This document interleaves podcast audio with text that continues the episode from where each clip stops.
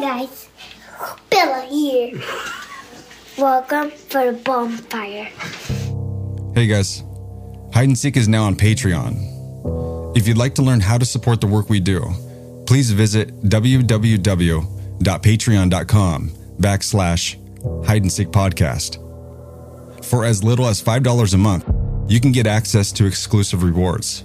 Rewards include live events, early access to video trailers, ad free episodes, never before seen videos, behind the scenes video and photo content, along with extended and never before heard interviews.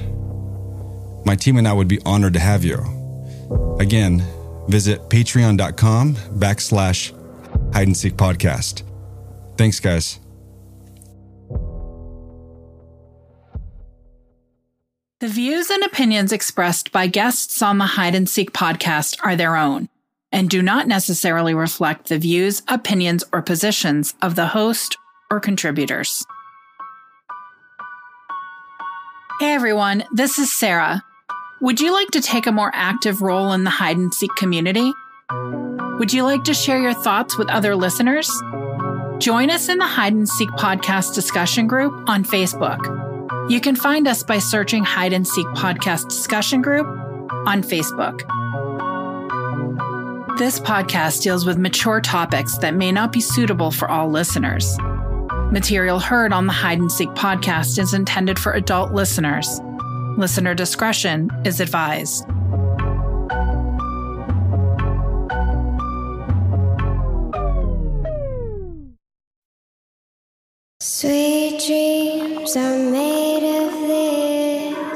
24 Hour News 8's Brady Gillum went to Sturgis tonight to speak with the missing woman's mother about what may have happened to her daughter. I can tell you where she most likely is. I hadn't seen anybody that I felt comfortable saying anything to until today. The stories they tell are pretty fu- they're pretty freaking gruesome. I kept all the text messages, Facebook messages, the, the messages between me and Brittany. I have all of them. I have everything. I told him, I said, I'll kill all them motherfuckers, and I was going to have my people fucking take care of it. I'll just say Brittany's name out of nowhere just to see what somebody says. Because this little town around here would be hard to hide something like that. Because eventually everything comes out. She's just love. This is Hide and Seek, Season 3, Part 3. The final chapter. I'm your host, James Baysinger.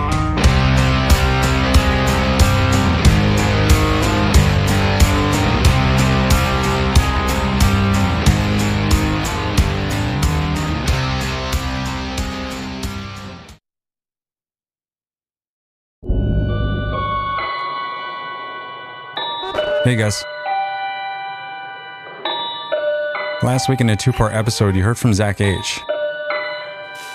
Zach H was connected to a number on Brittany's short call log of outgoing calls that Christina M. and Jessica obtained shortly after Brittany disappeared. We checked out the numbers on the call log, and one of those numbers led to an AT&T customer named Zach H. His name was one we'd saw in comments in different places, but it wasn't until we reviewed Brittany's rejected friend request that his name seemed a little bit more intriguing. On November 28th at 4:15 a.m., Brittany rejected a friend request from Zach H. Zach's name came up again when we received the case file. In 2020, a witness named Tracy came forward to law enforcement. Tracy told law enforcement that while both she and Zach were passengers in the vehicle, he confessed to the homicide of Brittany Shane law enforcement requested an interview with Zach H. after he was released from jail. He told the detective that he didn't know Brittany and had nothing to do with her disappearance. I asked Zach about the phone number that he had previously attributed to him, the same one that showed up on Brittany's call log and in her notebook, and the same one we'd seen comments about. He agreed. This number previously belonged to him. I asked him about his relationship with Ashley. Did he know her? He told me he didn't know her very well, and he didn't have much of a relationship with her outside of being acquaintances. She purchased narcotics from him, and he dated a friend of hers. He told me the last contact he had with her was seven to eight months prior to our interview.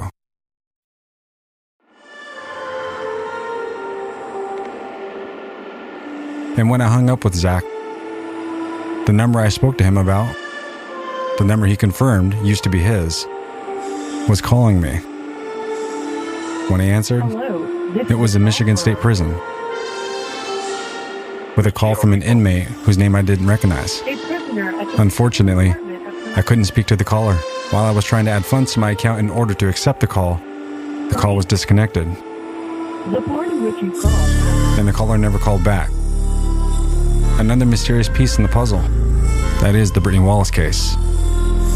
In part two of episode 46, you heard from the nation's leading expert on nobody homicide cases, Tad DiBiase. Tad had a lot to share with us. His experience and knowledge is priceless. Tad talked to us about circumstantial evidence and the bad rap it gets, and his unique perspective on this gave us hope.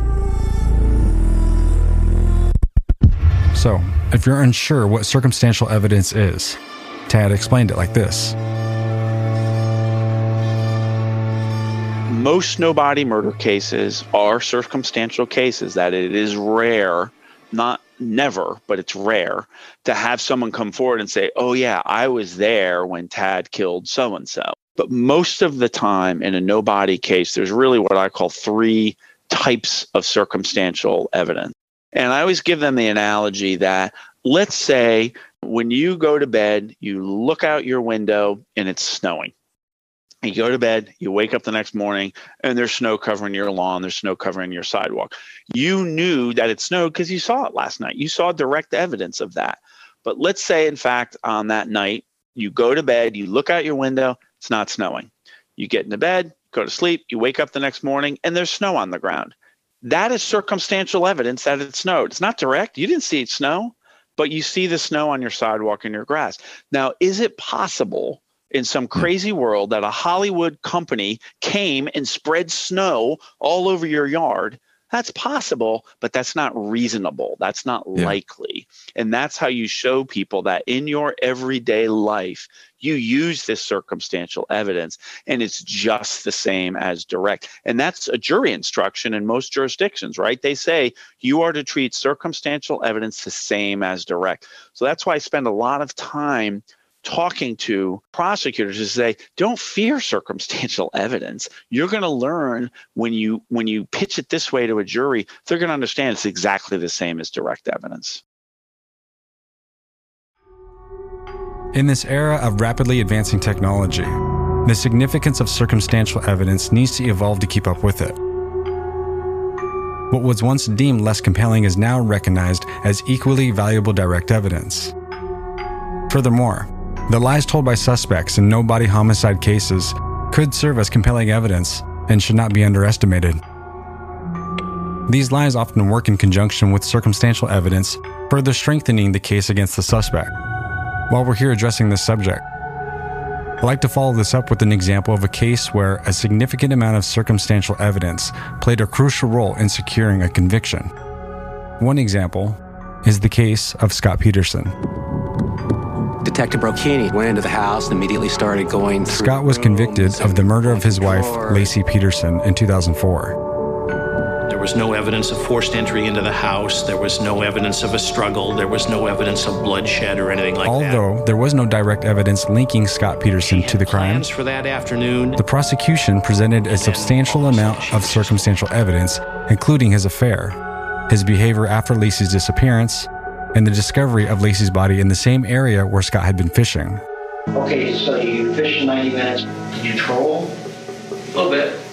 You'd have no idea where this is. You guys haven't had any problems, uh, marriage problems. Everything's good. When did it occur to you that the police really were zeroing in? Oh, with Brocchini was the first night. The driveway of the house on Christmas Eve, I heard uh, an officer on the radio say that the husband's suspicious over his radio. This combination of circumstantial evidence was instrumental in the jury's decision to find him guilty. Tad explained how advancement in technology today affects missing person cases. Today's technology has far exceeded our expectations. From triangular pinging to GPS cellular data. Modern day cell phones have made it possible to track our whereabouts. Social media platforms allow for tracking your phone, while banking capabilities straight from your device leave little room for going off the grid. And it's become difficult to disappear without a trace. Most of us rely on Google Maps or something similar for navigation when traveling distances. Unless one's willing to live off the grid, it is challenging to completely vanish. In 2002, Michelle Whitaker, a Waffle House employee, left her family home following an argument with her mother. Michelle didn't come back. I got a phone call, and it was from a gentleman about 10 miles away that apparently she had been staying with. And he called me and he said something's wrong, that he can't find her or reach her. And I'm not sure why I took him seriously, but I did. In the weeks before her disappearance, The police were contacted and they began looking into her disappearance. They doubled their efforts when Heather Sellers, another Waffle House employee, disappeared just a few weeks later. Police feared that Sellers' boyfriend, a suspect in another murder, may have killed both women. Six years later, the boyfriend's story showed up on a true crime TV show where his suspected victims were shown. The viewer recognized one of the victims as her neighbor. Whitaker simply had enough of her old life and walked. She was ultimately reunited with her family. The widely recognized story of Steven Stayner captivated audiences. In 1979, Ken Parnell pulled up stakes again, and he moved with Steven to a small cabin in Manchester, California, which is in the middle of nowhere, surrounded by almost nothing. Particularly through the 1989 TV miniseries adaptation of the story. At the age of seven, Stayner fell victim to Kenneth Parnell, It was a one room shack, very old and cold. a notorious pedophile who subjected him to years of abuse. At some point, Parnell and Steven together realized that Steven was growing up. Parnell cunningly manipulated Stayner, convincing him that he had been granted legal custody due to his family's financial constraints. and that he was no longer going to be able to be controlled by Parnell. However, when Stayner was 14, Parnell committed another kidnapping. Parnell wanted another kid. The victim's name was Timothy. So in February of 1980, Ken Parnell goes back to the exact same MO that he used to get Steven Stayner. He paid a local kid to ride with them to the little town of Ukiah, California. Puts this high school kid out on the street to go find him a boy. And he finds five year old Timothy White walking home from school.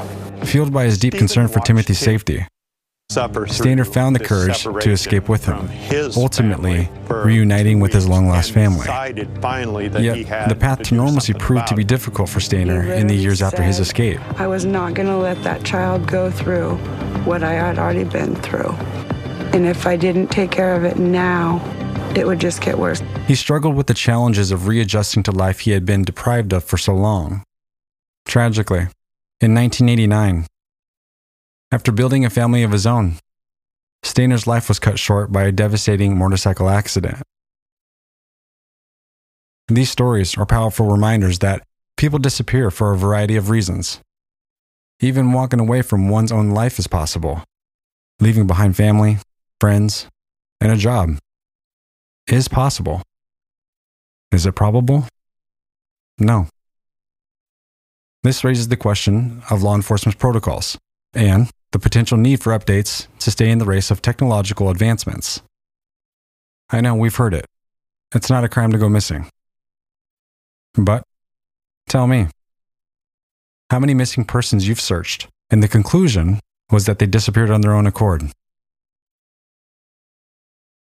In rejecting an appeal by Charles Manson in 1977 for the 1969 murder of Donald Shea, a California appeals court wrote The fact that a murderer may successfully dispose of the body of the victim does not entitle him to an acquittal. This is one form of success for which society has no reward. Murderers shouldn't be rewarded for doing a good cleanup. Where are we at in the timeline? Well, it's about time to go back to Sturgis. You're nearly caught up to the present day. It's just weeks before our return to Sturgis in June of 2023. And Sarah and I walk away from our interview with Tad filled with a renewed sense of purpose. The interview had a profound impact on the way I look at this case, and probably all cases from here on out. Listening to Tad transformed my perspective. It gave me a newfound depth of understanding. We learned that no body homicide cases have increased, especially since the year 2000. Advancements in DNA technology and the ability to track electronic trails make it easier to prove that a missing person is likely dead. I asked Sarah to do a roundtable talk with me and how we want to prepare for our return to Sturgis and our meeting with Detective Otten.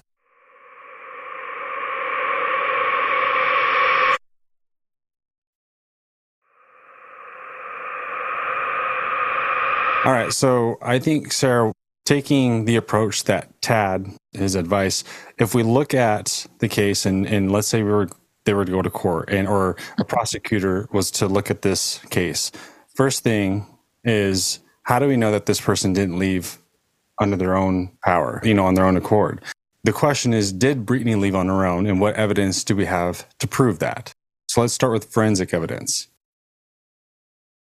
I don't think that we have a lot of forensic evidence. I think we have things like electronic footprints, financial obligations, but I don't think that we have a lot of forensic evidence in that category. If you look at Brittany's activity mm-hmm. prior to her disappearance, mm-hmm. her history, and then mm-hmm. you see after November 30th mm-hmm. that there's zero activity unless it's done by Ashley. Mm-hmm. Brittany was someone who was active always on social media, really. Very, very, yeah. If we look yeah. at her banking financial records, we see only subscribe based transactions that take place afterwards, but there's zero activity from Brittany's account to show that she's using any of the funds. Right. Given that Brittany's history of being active, she didn't have a ton of money. So what was in there was mm-hmm. all that she would have, right? So there was right zero in going in now. There's no mm-hmm. other accounts that are being made up under her name that that show that she's still she's she's alive and she's out there, right? So looking at the lifestyle history, her social media, her finances. Mm-hmm. This isn't someone who's going to disappear. I consider her to have been very active on social media.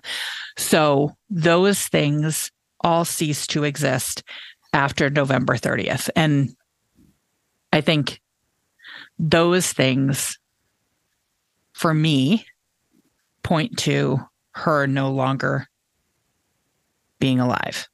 Evidence base shows she's not active mm-hmm. and this isn't normal. Mm-hmm. Right. I think for for Tad, you know, a no body homicide um, prosecutor, what he's establishing and what you know any prosecutor would be establishing is the likelihood that the victim no longer is alive and i think the things that we've just discussed demonstrates that pretty well after looking at her established history i think those things demonstrate demonstrate it pretty pretty well mm-hmm. relationships and mm-hmm. the relate the people that she was connected and close with. Mm-hmm. Grandma. Yes. The kid, the girl's mother. Yeah. Uh, these were people who said this is how she normally behaved. These were the mm-hmm. choices that she made. This is the routine that she was in. After Brittany has gone missing, those individuals said they uh, they never heard from her. But Grandma's passing specifically is like Logan choosing not to show up because when his grandpa died, you know, that was important to him. He was yeah. he cared about. Same thing with mm-hmm. and grandma. Mm-hmm. It was a very strong relationship. So for grandma to pass, and if Brittany were to be out there choosing not to make contact, staying away mm-hmm. after a family member like grandma passing is just really hard to believe that Brittany would choose not to make contact still. Yeah. On top of that, her kids.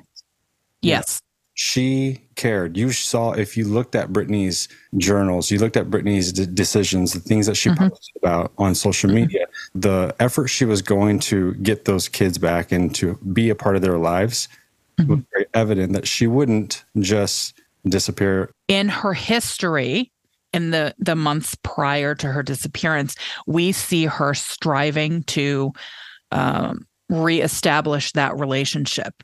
And when she ceases to to communicate with with them and with the their guardian, uh, that makes a big impression on me because like you said we had seen evidence pretty strong evidence i think of her desire to make that connection and to reestablish that relationship I'm really curious on what the listeners think about this.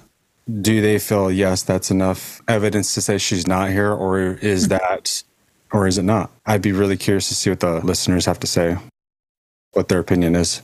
I think um, in this day and age, you know, in the 80s and the 70s, early 90s, we're talking about a different story walking away from your life. Um, but in 2017, it's not as easy. It's not as easy. Look at the reasons why in situations where people do walk away. Yeah. Some of the examples that I've seen, Mhm. they have a medical history. Yeah. Mental health, medical. It's hard to, dis- I mean, Yeah. To disappear in today's day and age with technology, is just it's difficult. It's very difficult. And it, it's not only is it very difficult as an established adult, but as a young adult at 23, you know, you're barely, barely getting your own feet under you. I'm really curious on what the listeners think about this.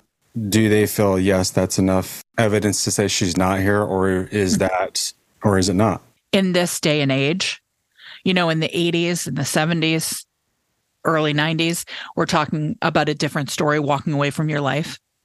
But in 2017, it's not as easy. It's not as easy. No, and like if you if you look at the reasons why in Mhm. situations where people do walk away, Yeah. I don't see any of those reasons being applied here for Brittany's situation. It's hard. I mean, Yeah. it's, it's hard to dis- I mean, Yeah. To disappear in today's day and age with technology is just it's difficult. It's very difficult. And it, it's not only is it very difficult as an established adult, but as a young adult at 23, you know, you're barely, barely getting your own feet under you, let alone trying to establish a new identity. Hmm. And, you know, let's be honest, Brittany didn't have a ton of money. It's going to take money. You're, you have to fund that new life. Detective Frawley in season two for Logan said that there was he had his experience of a girl who was, you know, a guy left, disappeared, and his wife supposedly was looking for him and ended up Mhm. a girl who was just kind of stalking him. Yeah. As we were talking about this before, I I had made a comment or a point to say, how many individuals have you gone and found who said I didn't want to be found, compared to the number of individuals who have gone missing and ended up gone. Yeah. I would think that there's more of the people who, or the, the individuals who have just disappeared, starting a whole new life. hmm Also, you know, as you're talking about that, and as we're discussing established routines and, you know, just walking away and starting a new life, if we're being honest here, uh, Brittany was struggling with addiction. And it is very possible that even had she walked away and just started a new life elsewhere, let's just play that card for a moment, she would need to fulfill that addiction, that need for for the drug. And that means she's got to get it from somebody. Mm-hmm. So walking away and having to find a, you know, somebody to buy from, somebody's going to see her. This means she's having dealings with somebody, somebody's going to see her.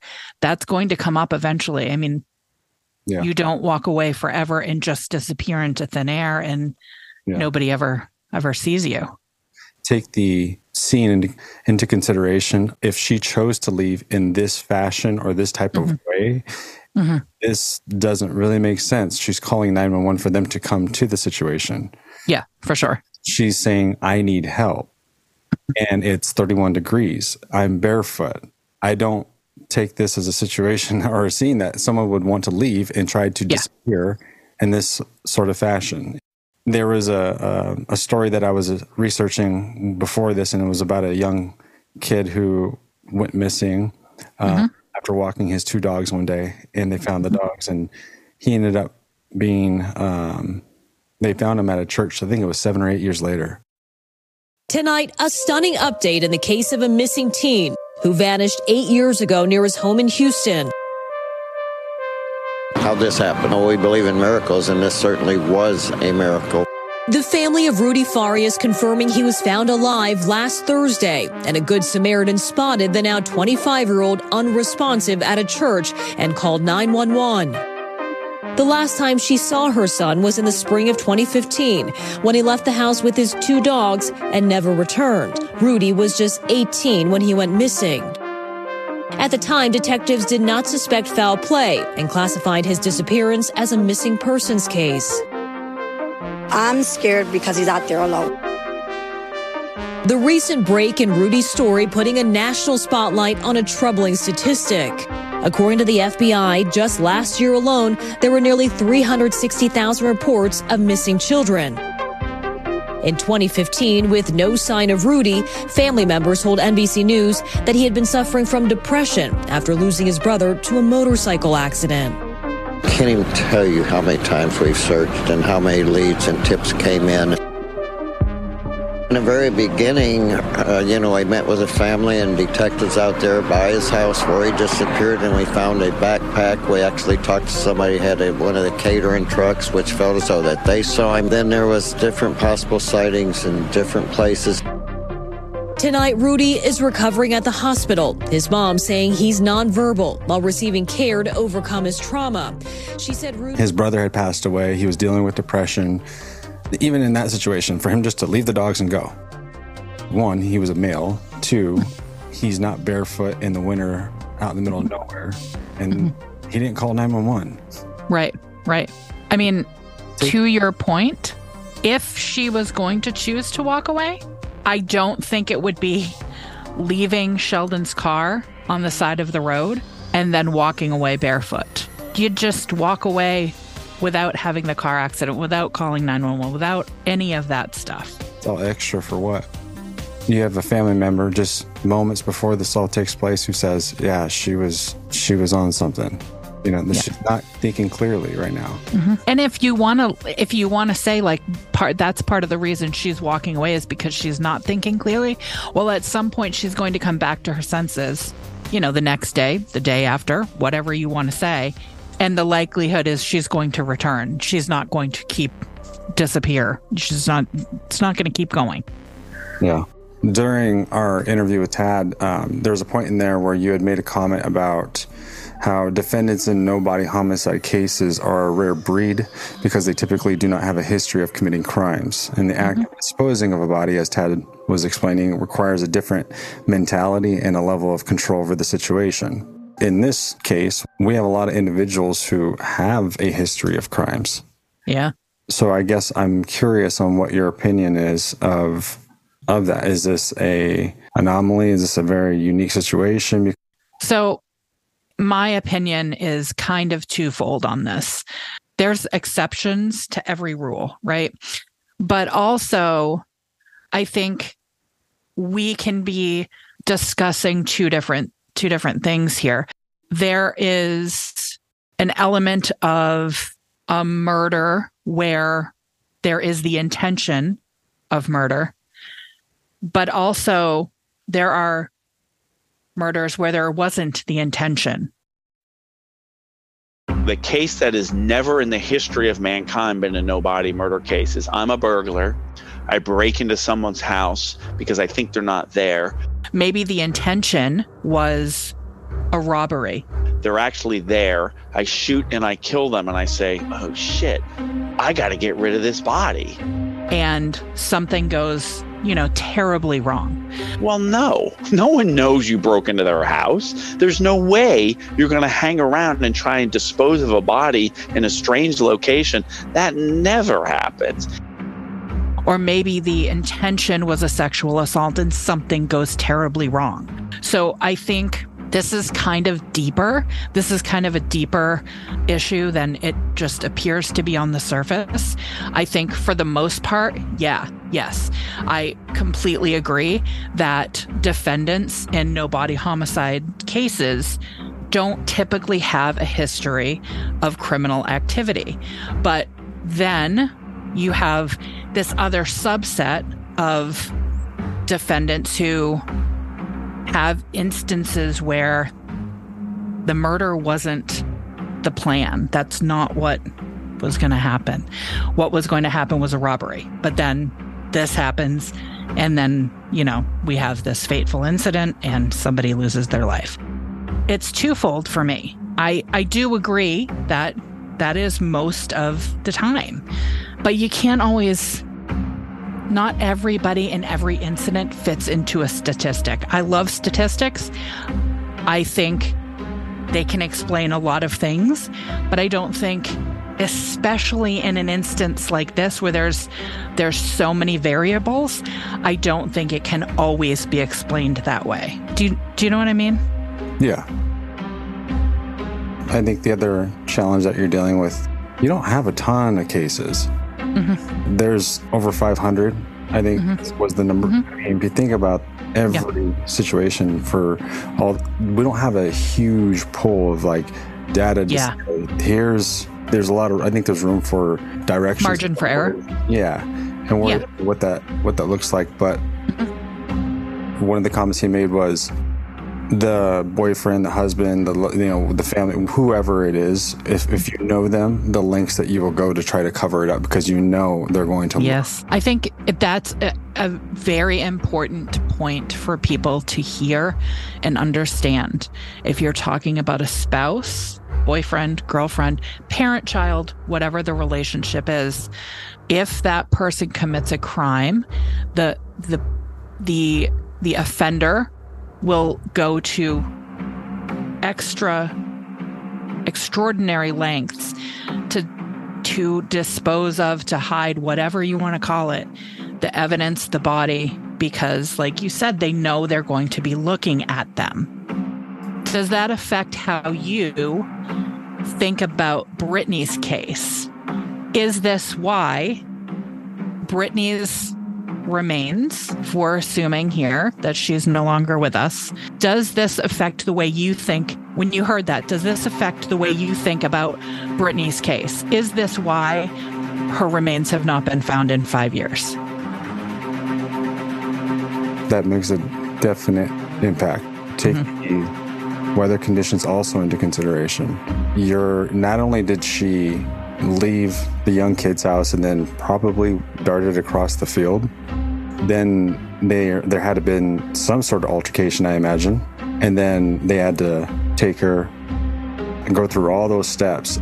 Tad said, you have to deal with the, you have to accept this, what, what, what just happened. Think about the mentality of I've just killed someone that at some point in my life, presumably I loved, and now I got to cut them up. I got to put them in a bag. I got to dump them, bury them, throw them in the in a body of water. That's a you know that's a tough type of mentality to be able to do that. It's a difficult mentality. Most of us could not do that, could not dispose of the body of a loved one, even if you got so angry. And so that does say kind of what that mentality is like. It's different than most of us are, are wired whether it was your intention or not. Like he said, sometimes a guy strikes a girl, accidentally hits her too yes. hard in the wrong spot, and she goes down. Mm-hmm. Then it's, oh shit. And you're not digging into ground when it's 70 degree weather. It's 31. It's hard. Yes. So yes. you you know digging that far down. So is that what's ha- you know is that what happened? I don't know, but I think the fact that she hasn't been found Mm-hmm. Yeah. That kind of adds some weight to, okay, someone went to great lengths to really make sure that she wasn't found. Because of that, does it change your perspective about where she would potentially be found? You know, like you said, we're talking about 30 degree weather as opposed to, you know, weather where there's soft ground. Mm-hmm. So does that change your perspective about where she could potentially be found? That's a hard question, my guy, because of what I, you know, no. we know about certain things that we haven't shared. Um, because of the conditions and where they were at and what was going on, I, I, I imagine that they they stayed nearby, mm-hmm. and they were in. Mm, they didn't do this in some place where I think they were in control of the scene. Mm-hmm. What would you do? What lengths would you go to, right? I think most people think I would drive out to the middle of nowhere. I think for me, when I think about this, it does impact my thought process and where she may be found. If we're talking about one location where an offender has not moved the remains, if we're talking about just one time, it does influence my thoughts about where she may be found. And yeah, no, it does influence my thoughts about that. Um, and you know, Tad mentions the the weather as being, uh, you know, something to consider here. If if we're in Florida, we're talking about a completely different climate. We're in Michigan at the end of November, and so I think that that kind of limits your possibilities. But again, that's if we're strictly talking about one, you know, one like they don't ever move the remains. They don't ever it's just a one one and done. So it does influence, but again, I think it there is an element there of of just how desperate you are. Hmm. Desperation causes people to do things that are superhuman. Oh, it's 100%. I was about to say it's a drug. Yes, absolutely. You know, it, it takes over like a drug. You're willing yes. to go to extreme lengths that you're mm-hmm. not normally behaving at, like in your absolutely. And and I guess you know that really comes back to Tad's point. point, and in that you know these um, defendants typically are people who don't have a criminal history, but this one incident that that uh, desperation and somebody knowing that you have this relationship with this person drives you to do things that you would never right. do. If you ever been in a position of desperation, which I think we probably all have at some point in our yeah. life, certainly it was a lie you didn't want to get out, or it was something that you did that you didn't want it to come back on, whatever it was. yes, there are cases where people lie about things when they weren't involved in the murder. And the best case for that is the murder of Chandra Levy.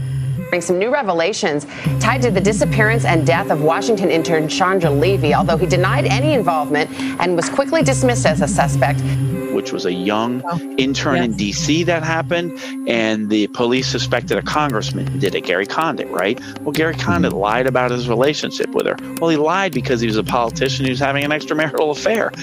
Speculation was rampant then that Congressman Gary Condit was somehow involved. Well, now, 15 years later, he is finally speaking out, and NBC's Joe Fryer has more on that story. Joe, good morning.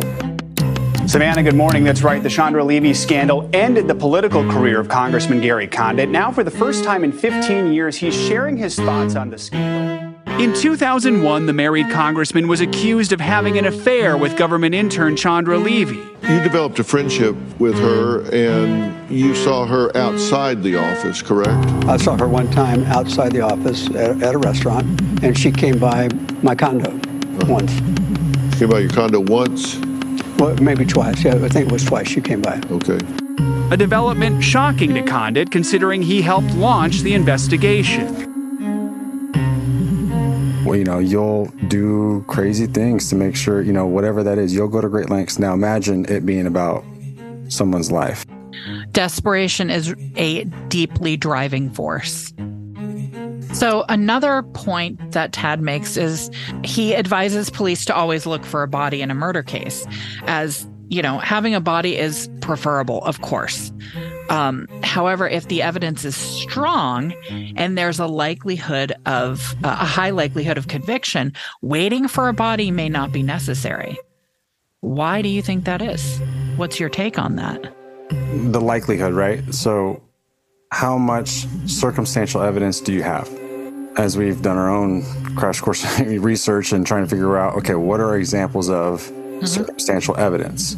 You have fingerprint evidence, which can be found at the crime scene but doesn't imply that the person was present, right? So, yeah, my fingerprints are there, but I live there.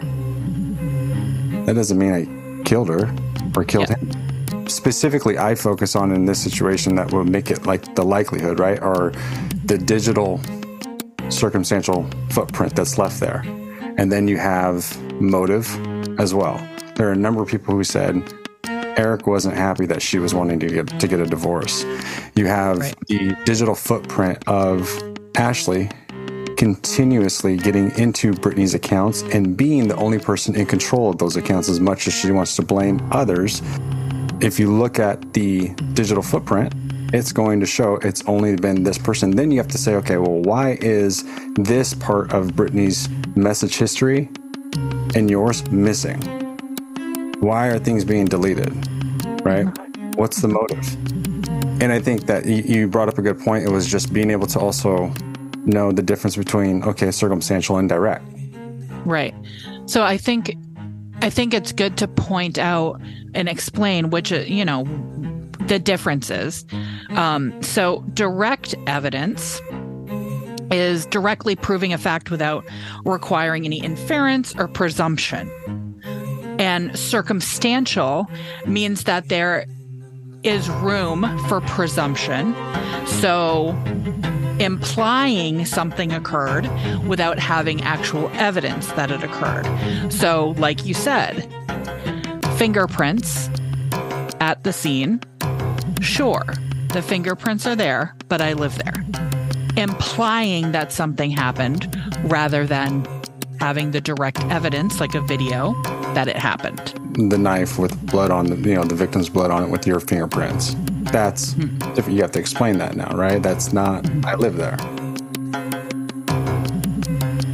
One of the other things that they pointed out in this, the alibi's inconsistencies. Was he with you? Was he not yeah. with you? Yeah.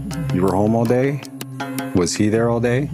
You know, that to me, as it's continually changing, is a big red flag. So you have digital footprints, you have alibi inconsistencies, one another individual has a motive mm-hmm. when you stack them together what's the likelihood of this conviction mm-hmm. and so not waiting and pushing forward i think once someone in that position knows the cards are stacked against you mm-hmm. and as tad said there's a high success success rate when it comes to prosecuting these cases some people might fold especially yeah. if they're not directly involved so he he does mention that there's a high success rate in prosecuting no body homicide cases and that's because prosecutors have to go that extra step that extra length to get that evidence um, circumstantial or otherwise. Uh, so the work that that they're putting into these cases is you know extra twofold threefold whatever um, and that contributes to the reason that there there's a high success rate. Mm. Um, so when we were talking to him and we're talking about you know circumstantial, uh, direct evidence, and we're thinking, you know, you and I know, I know, we're both thinking back to everything that we've accumulated over the past two and a half years. Was that a changing moment for you? Hundred percent. Mm-hmm. It feels like you're not reaching, you're not crazy, you're not on the wrong path. There are lots of times that I really try to question myself. And when we had all of this information stacked in front of us and we're just looking at it saying, doesn't doesn't that make sense to say look there doesn't this make sense to say motive doesn't this say circumstantial evidence talking to him was just a hammer hitting the nail perfectly it felt it just felt i felt like confirmation it really did it really did. I just didn't think I was crazy, honestly. It kind of gave stability to the ground underneath you, right? Yes.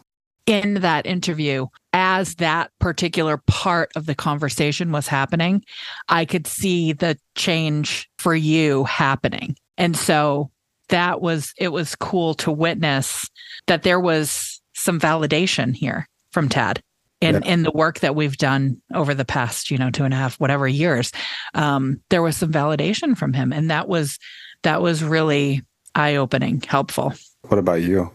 I think that because i've had interaction interactions with tad before and the combination of hearing this before in other other cases and then hearing it in in connection to Brittany's case. Sometimes for me, I doubt that this past uh, interaction, you know, with Tad, can how can I apply it to this case? You know, I, I worked with him for Maura Murray's case, and I have to I have to think like, okay, this applied in many ways to Maura's case. This conversation I had with him, this interview, whatever, applied many ways to Maura's case. But then I have to think, does it, can I apply it to Brittany's case? How can I apply it? And I doubt myself. But hearing him talk again about this kind of connected things for me. And it was validation for me too that we're not just throwing a bunch of stuff in a pile. It's circumstantial, but circumstantial evidence is not the circumstantial evidence of 1985 anymore. Mm-hmm. The circumstantial evidence of 2023, 2018, 2000, whatever, is very, very different. It was like a aha moment, you know? So, um, yeah, it it changed it similarly, I guess, for me. In in the interview with Tad, he mentions, you know, he pushes for prosecutors not to fear pushing for circumstantial evidence as part of their key evidence, right? And considering everything that we have with Brittany, from her Facebook, text messages, banking, receipt, cell phone history, he mentions, you know, they need to learn how to pitch this to a jury, the way that they need to do it, so that they understand it's exactly the same as evidence, direct evidence. So let me ask the question. In your opinion, do we have enough evidence that there's a likelihood of a conviction? And explain. Okay. I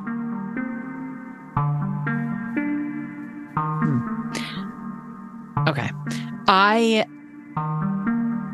do I feel that there is enough evidence that there would be a conviction if this went to court today. Right? Yes. I do not. Um And that's actually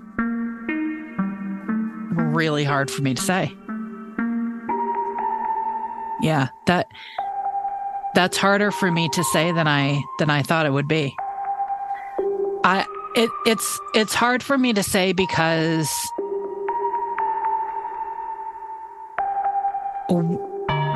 because of the time and effort we have invested here so it's really difficult for me to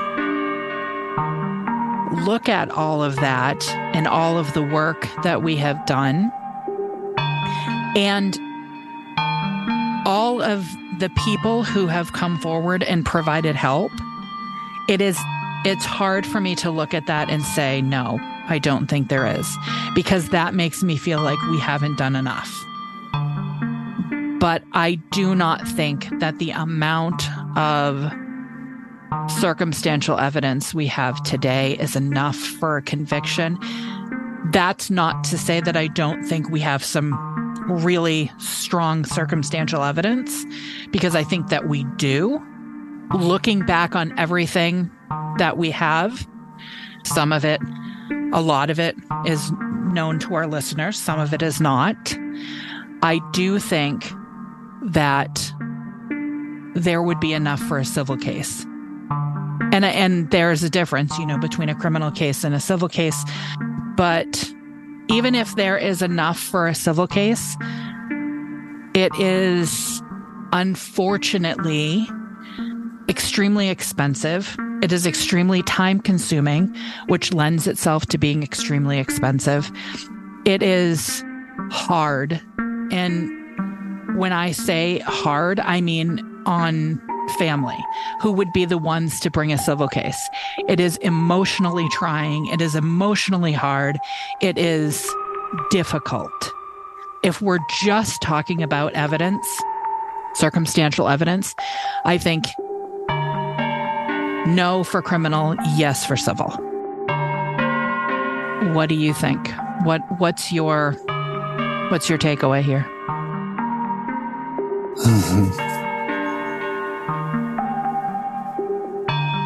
I think you do.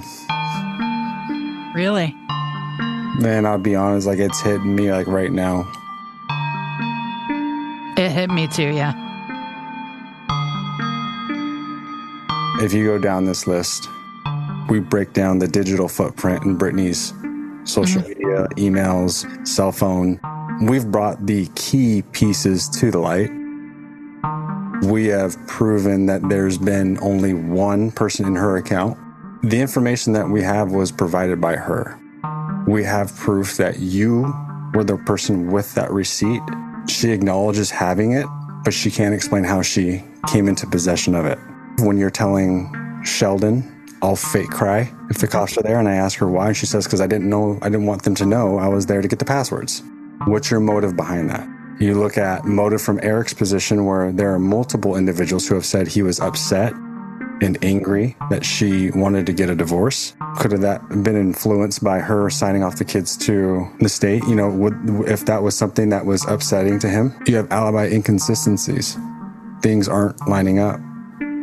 Could we have had surveillance footage at the gas station? We could have. It was there. So for those who were wondering if what whatever came from that, it was there.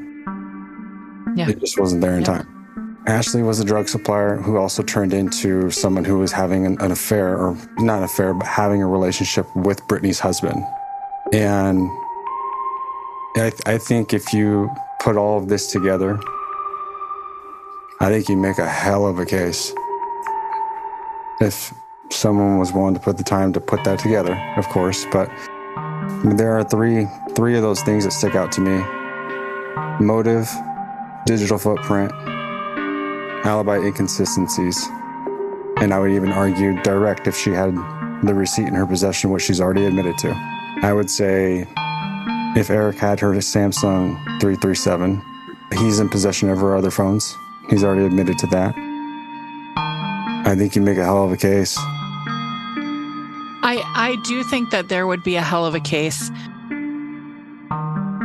I you know, in in a civil case what you're looking at is having to prove you know a preponderance of the evidence showing more than you know a 50% chance that one of the parties is is at fault Mm-hmm. and i think that would be a slam dunk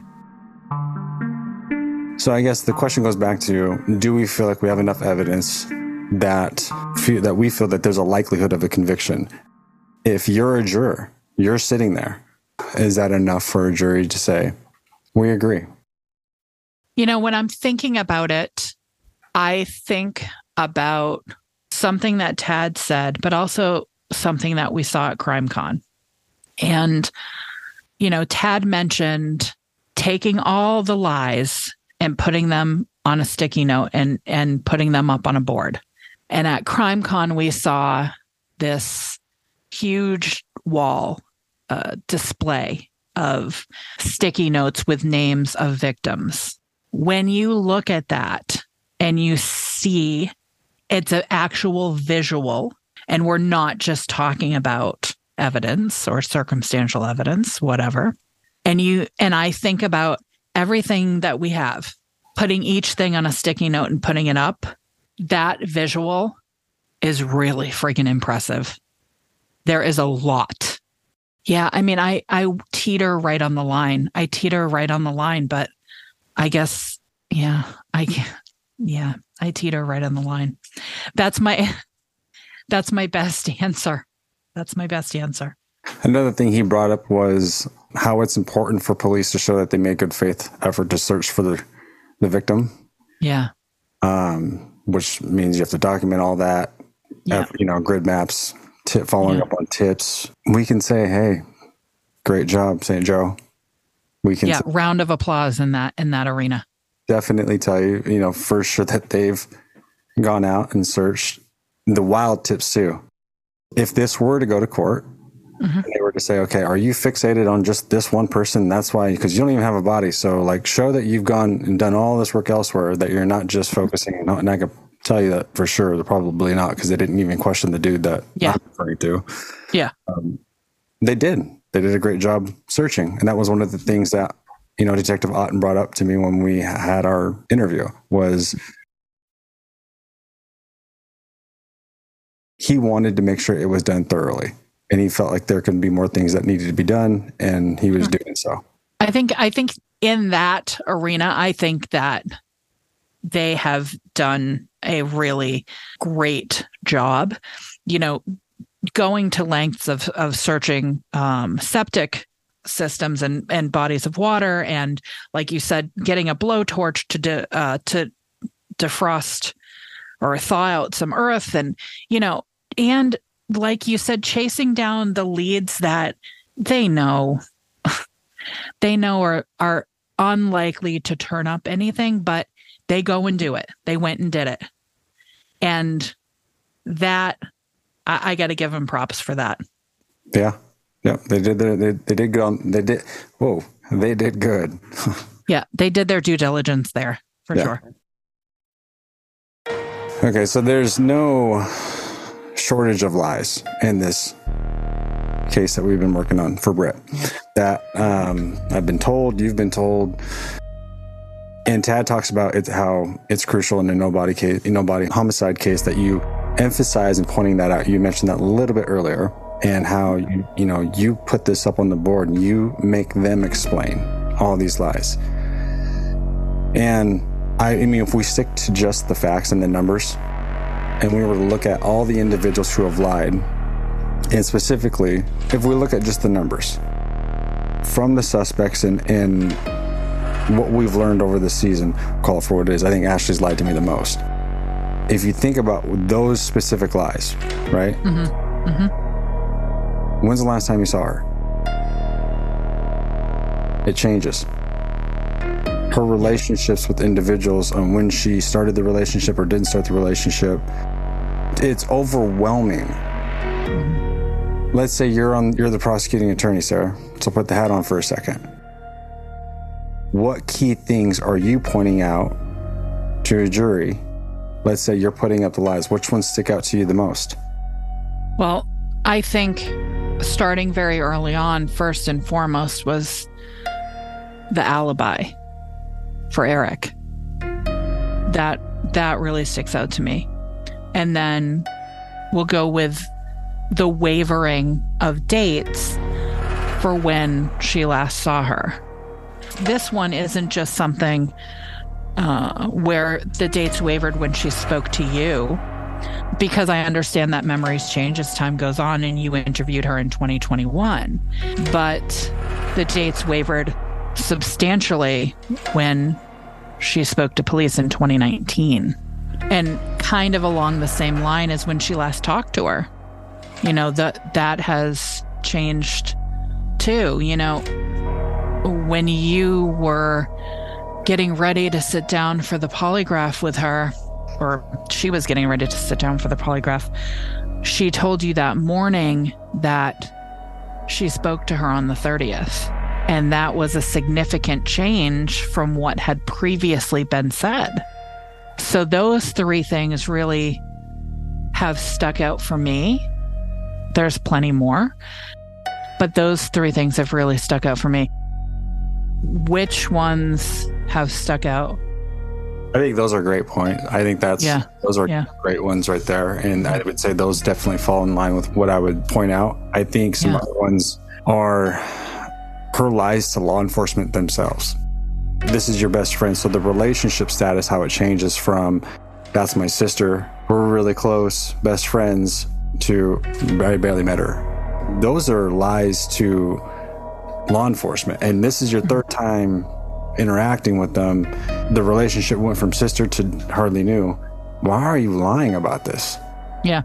What's the reason and motive behind you lying? And if the relationship was real, it wouldn't have gone from like sisters to hardly knew each other. You would maintain the true relationship status. Yeah, the true dynamic. Yeah.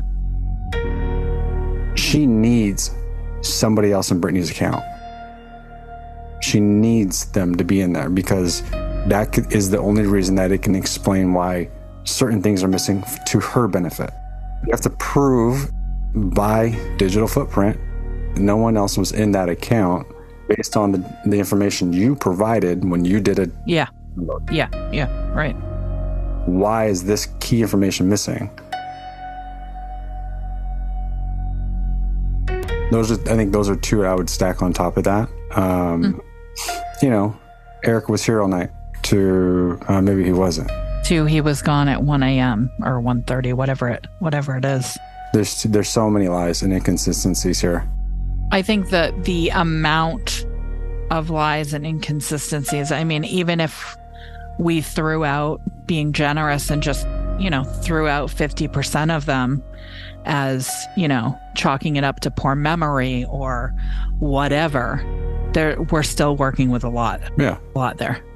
I think the lies about the the dates of the data download and the dates of when she stopped getting in the account and then she was in the account and then we see that she's in there in 2021 or 20 whatever it was with Chris. I mean, that's a big deal for me also. The lie about when she met Eric, she says that she met that she met Shank before she met Brittany, but then she says to Brittany in a text message, I just met your husband. Actually, I just met him the other day, but yeah. Why? Why are you? That's odd to me. Like, why are you lying about that? And I think something else that was really moving, and I think for the both of us, was her lies around accessing Brittany's Facebook accounts because you know, when I came into this, she told me she did get access to it. She told me someone else was in there. And then when I got the um, massive dump of files, and I'm looking at the Facebook, and we eventually get there, and we're looking at the IP address, and we're looking at who's accessed. It's very clear, like no one else accessed the account.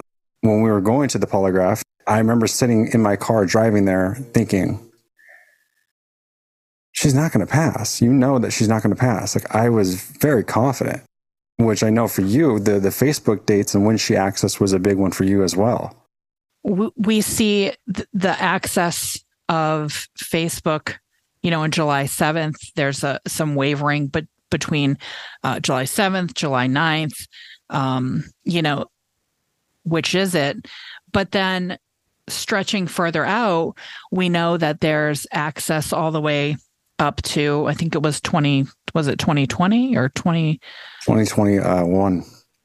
Yeah, 2021, when she's in the account and and Chris M actually oh, well, catches. Yeah, Chris catches it, but then because what happened recently, I can tell you she's been in the account in 2023. Mm-hmm. Forgot about that.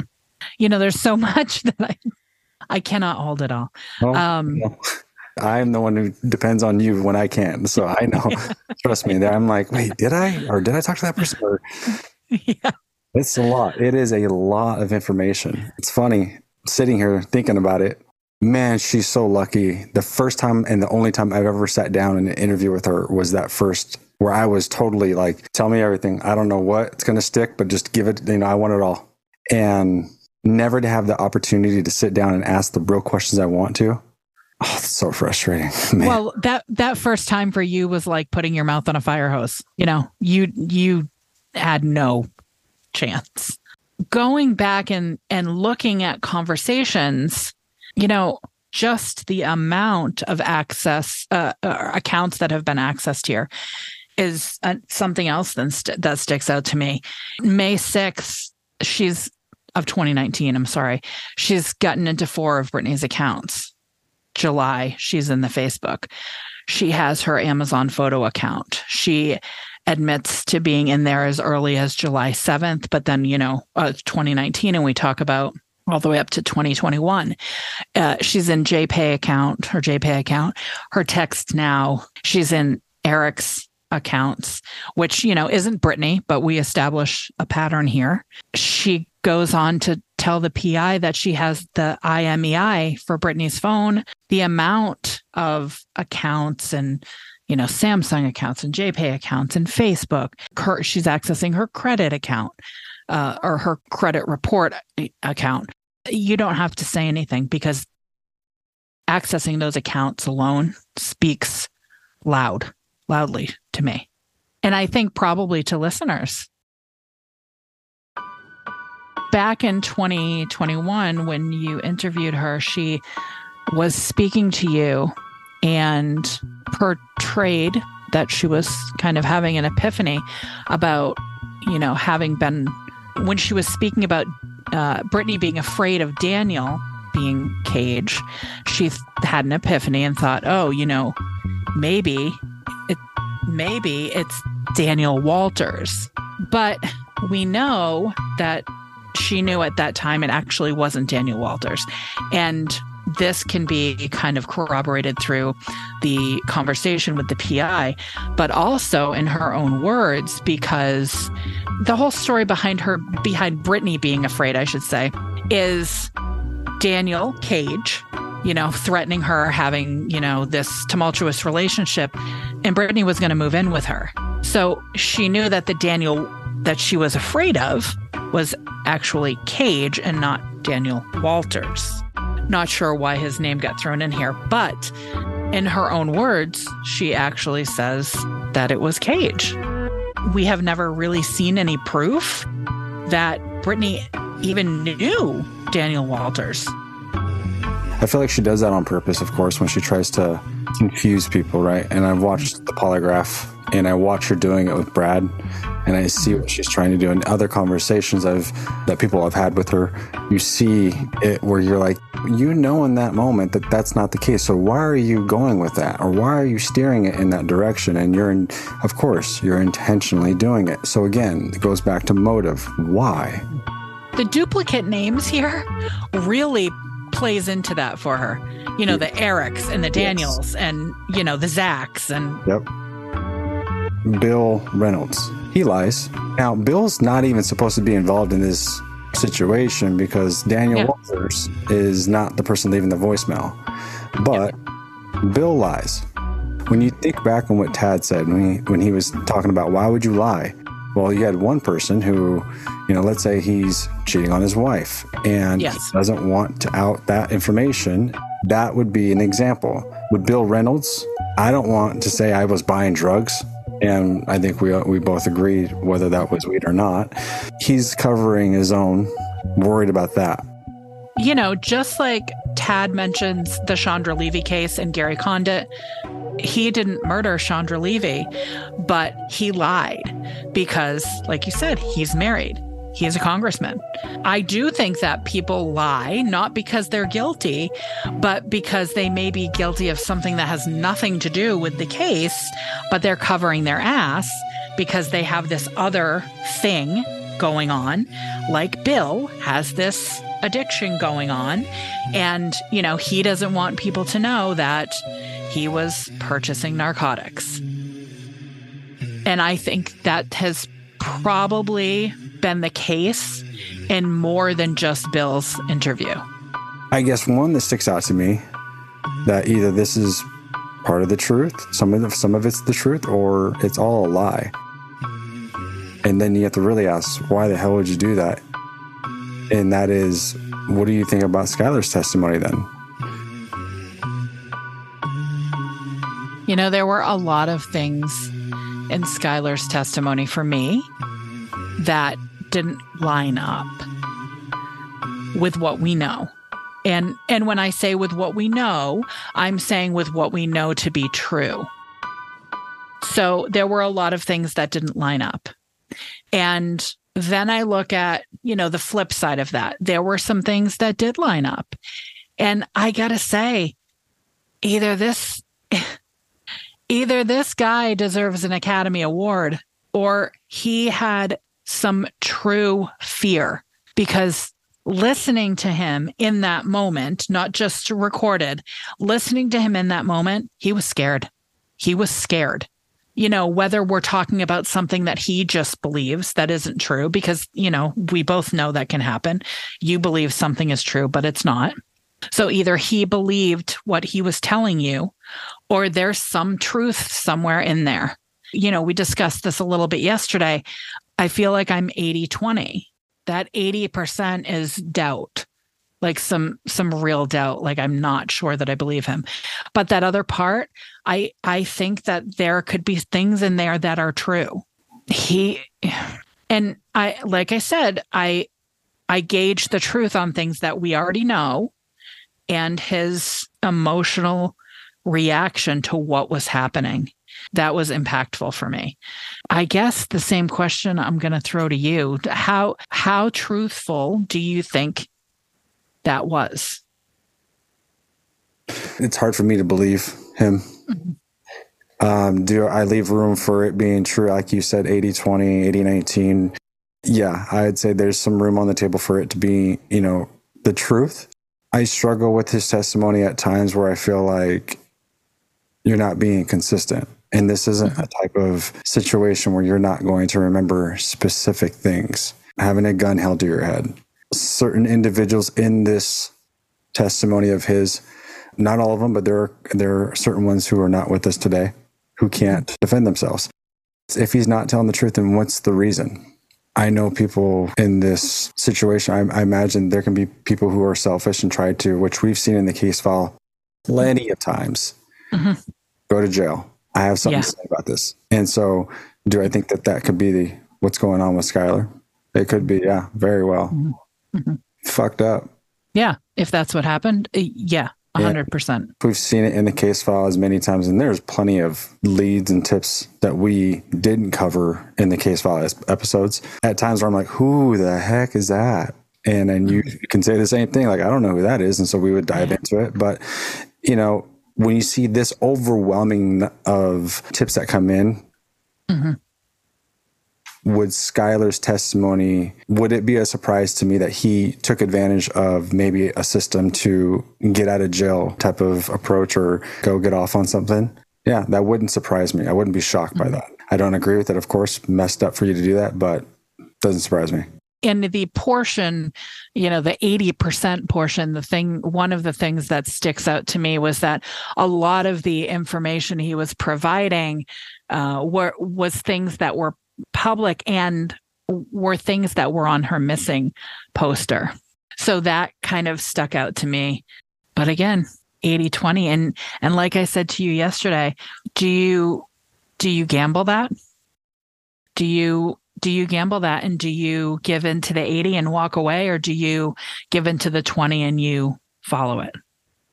And I think any good investigator follows it. Yeah. This is why this case has taken two years for us to like yeah continue to work leads. And yeah. I've told you time and time again, like season one and season two, we're not like this. And so yeah, this is taking a lot of legwork, extra effort. You know, the question was asked, do you feel like you have enough circumstantial evidence? You feel like you got this good stuff, but you could be moving too quickly to go to trial. Yeah. You run that risk of double jeopardy. Mm, I don't know if this is a question necessarily for you because I know earlier you said you don't feel like we have enough. If the decision was yours as a listener, would we be running the risk of double jeopardy? And is that something that we're willing to do and say, okay, you get one swing at this, you don't get it? I am not really a gambler. So, no, no, I would not. I think it's it's definitely on the table for me. Here's why. I think that, again, if you're weighing out the percentages here and you're looking at evidence, direct, circumstantial, there is a overwhelming amount of evidence from testimonies, digital footprints, and direct, motive, alibis, and consistencies. You have to explain why, Eric, you had the back of her J3. You're the person who found it in the field, no one else. So you have the backplate to her phone. What happened to it? Ashley, you had her receipt from the night she went and got gas. What happened to it? It got taken away. It just disappears. We have all the d- digital footprints. I think you can show motive. If this was 49, 51, I wouldn't be like, okay, I'm not that type of gambler either. I'm not going to run that. Yeah. I want some more cushion there to say, yeah, I feel confident. The likelihood, again, the word that he used was what the likelihood.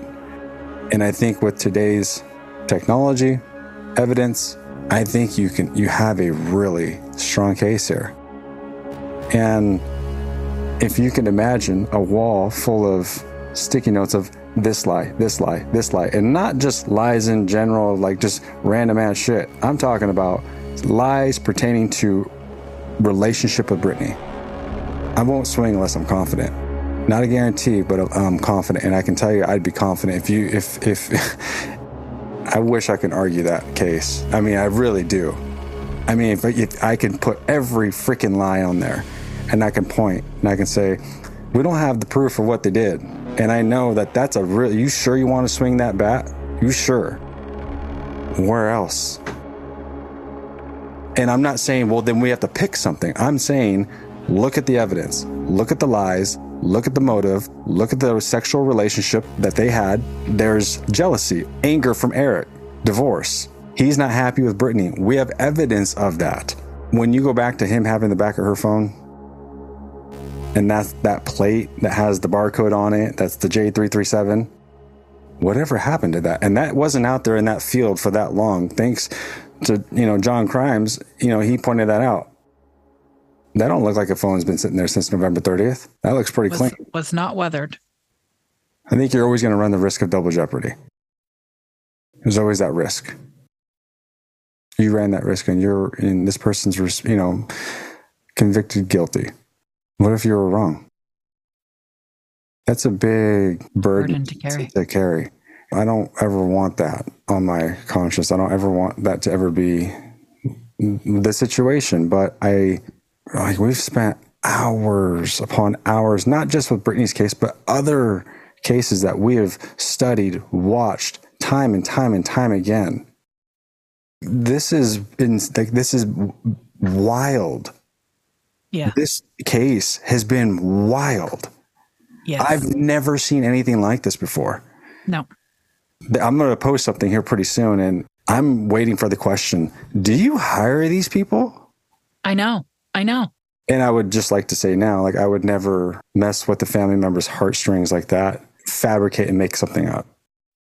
This is the wildest case I've ever seen. And certain things aren't just being done, like questioning the husband or following up with video surveillance, looking at banking history or ordering the right credit history for the victim, using the right social security number, not labeling the husband as a brother. I look at it and I say, if you clean this up, you're going to figure this out real, real quick. You start applying pressure and questioning people and interrogating them the right and, and applying that pressure. I bet you, I bet you, I'm not grasping at straws. What I've challenged Ashley to provide, she cannot provide. I don't care how many times she wants to go on social media, Reddit, YouTube, Facebook, whatever you want to call it. Doesn't matter how many times she's confronted, she will always deflect, redirect the conversation with a long ass post, and never really answer the questions. And so if you get her in a position where you say no, we don't want to hear the rant and the tangent of this relationship that led to this rabbit trail of this person and this person being related. We're done. We want the facts. We don't care about your opinion. We don't care about the relationships that you develop. We don't care about what you have found. We want to ask the questions because she knows you can't take these questions. You'll go on, you'll rant on with anybody else who's willing to listen, but you can't answer these questions. Sorry, I got hot there for a second.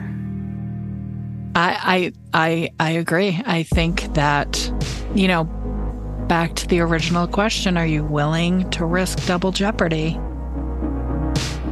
I think you're saying you are. Yeah, I'm swinging at that. The hard part is that it, there's all these other testimonies from other individuals.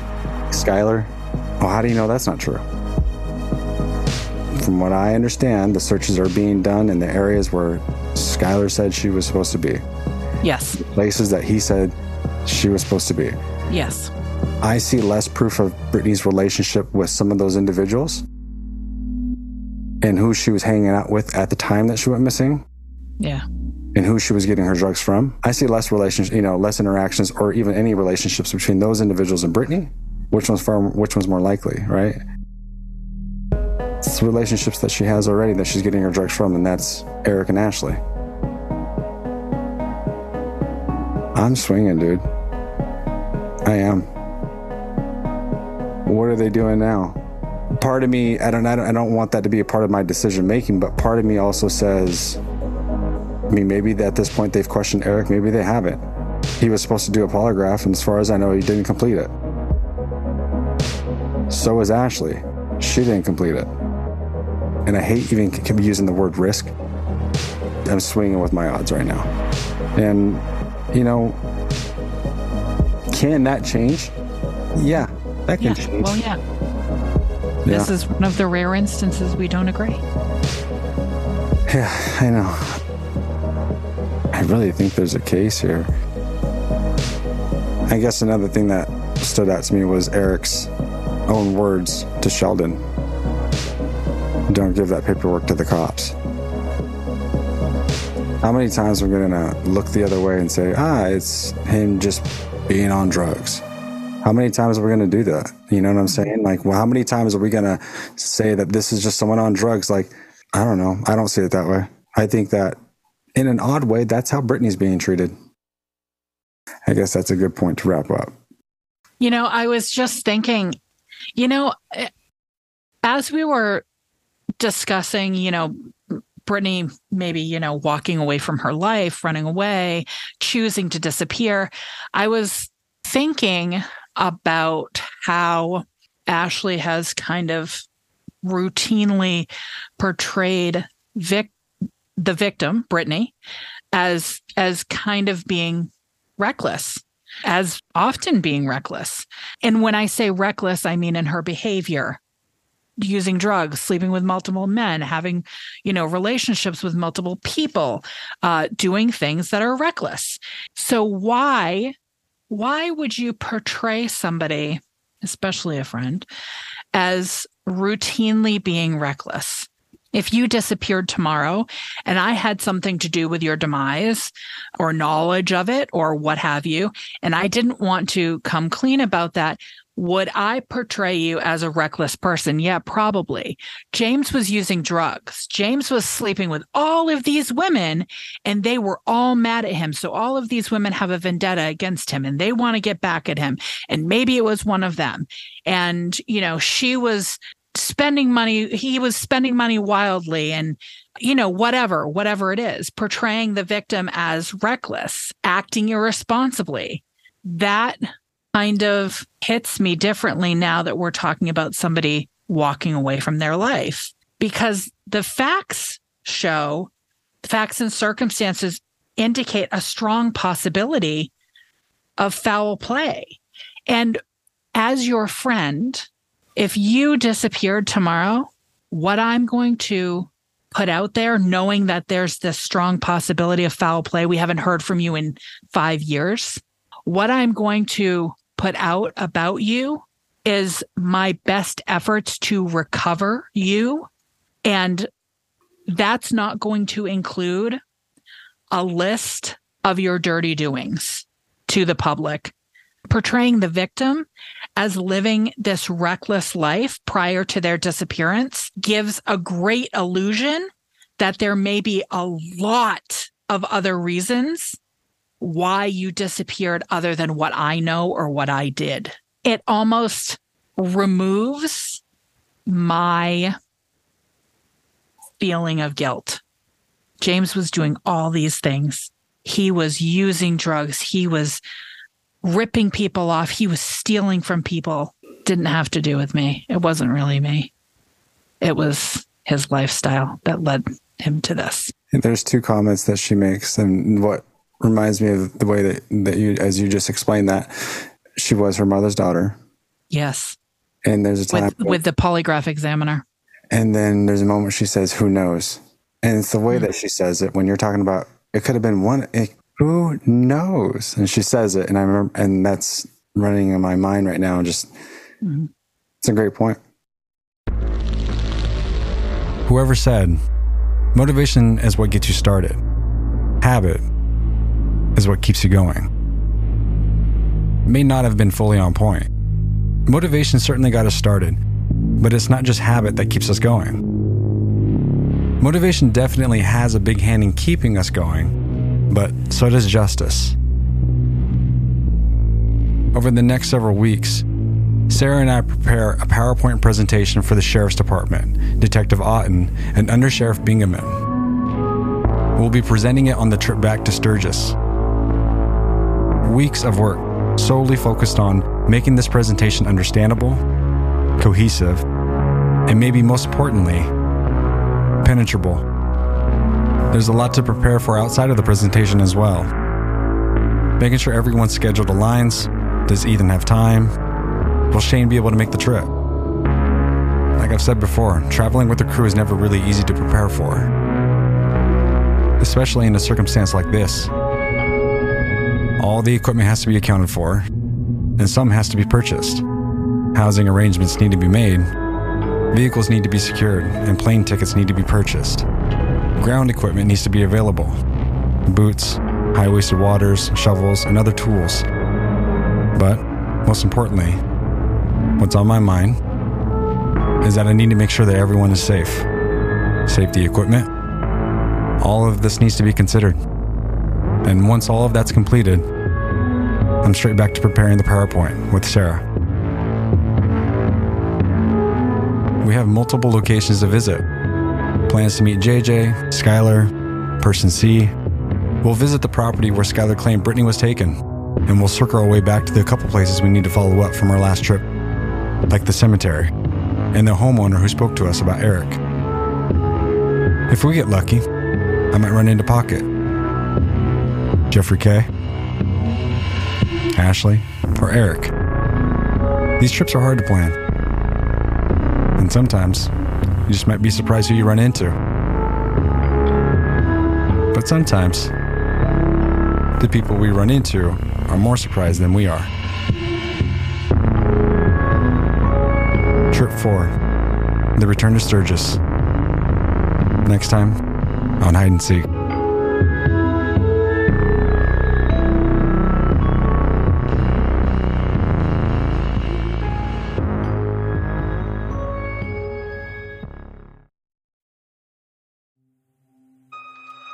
Would you like to show your support for the Hide and Seek podcast? Find our Instagram and Facebook page by searching Hide and Seek Podcast. Like and follow to hear updates on past seasons as they become available and stay up to date on season 3. Find our discussion group by searching Hide and Seek Discussion Group on Facebook. The Hide and Seek podcast is hosted, directed, edited, and produced by James Baysinger. Written, edited, and produced by Sarah Joe. Engineered, mixed, and mastered by Newdon's Audio Engineering. Director of Photography is Ethan Schatz. Our graphic design is created by Jordan Robinson. A special thanks to all those involved in our ground team and to our Patreon supporters. Thank you for helping make our investigations possible.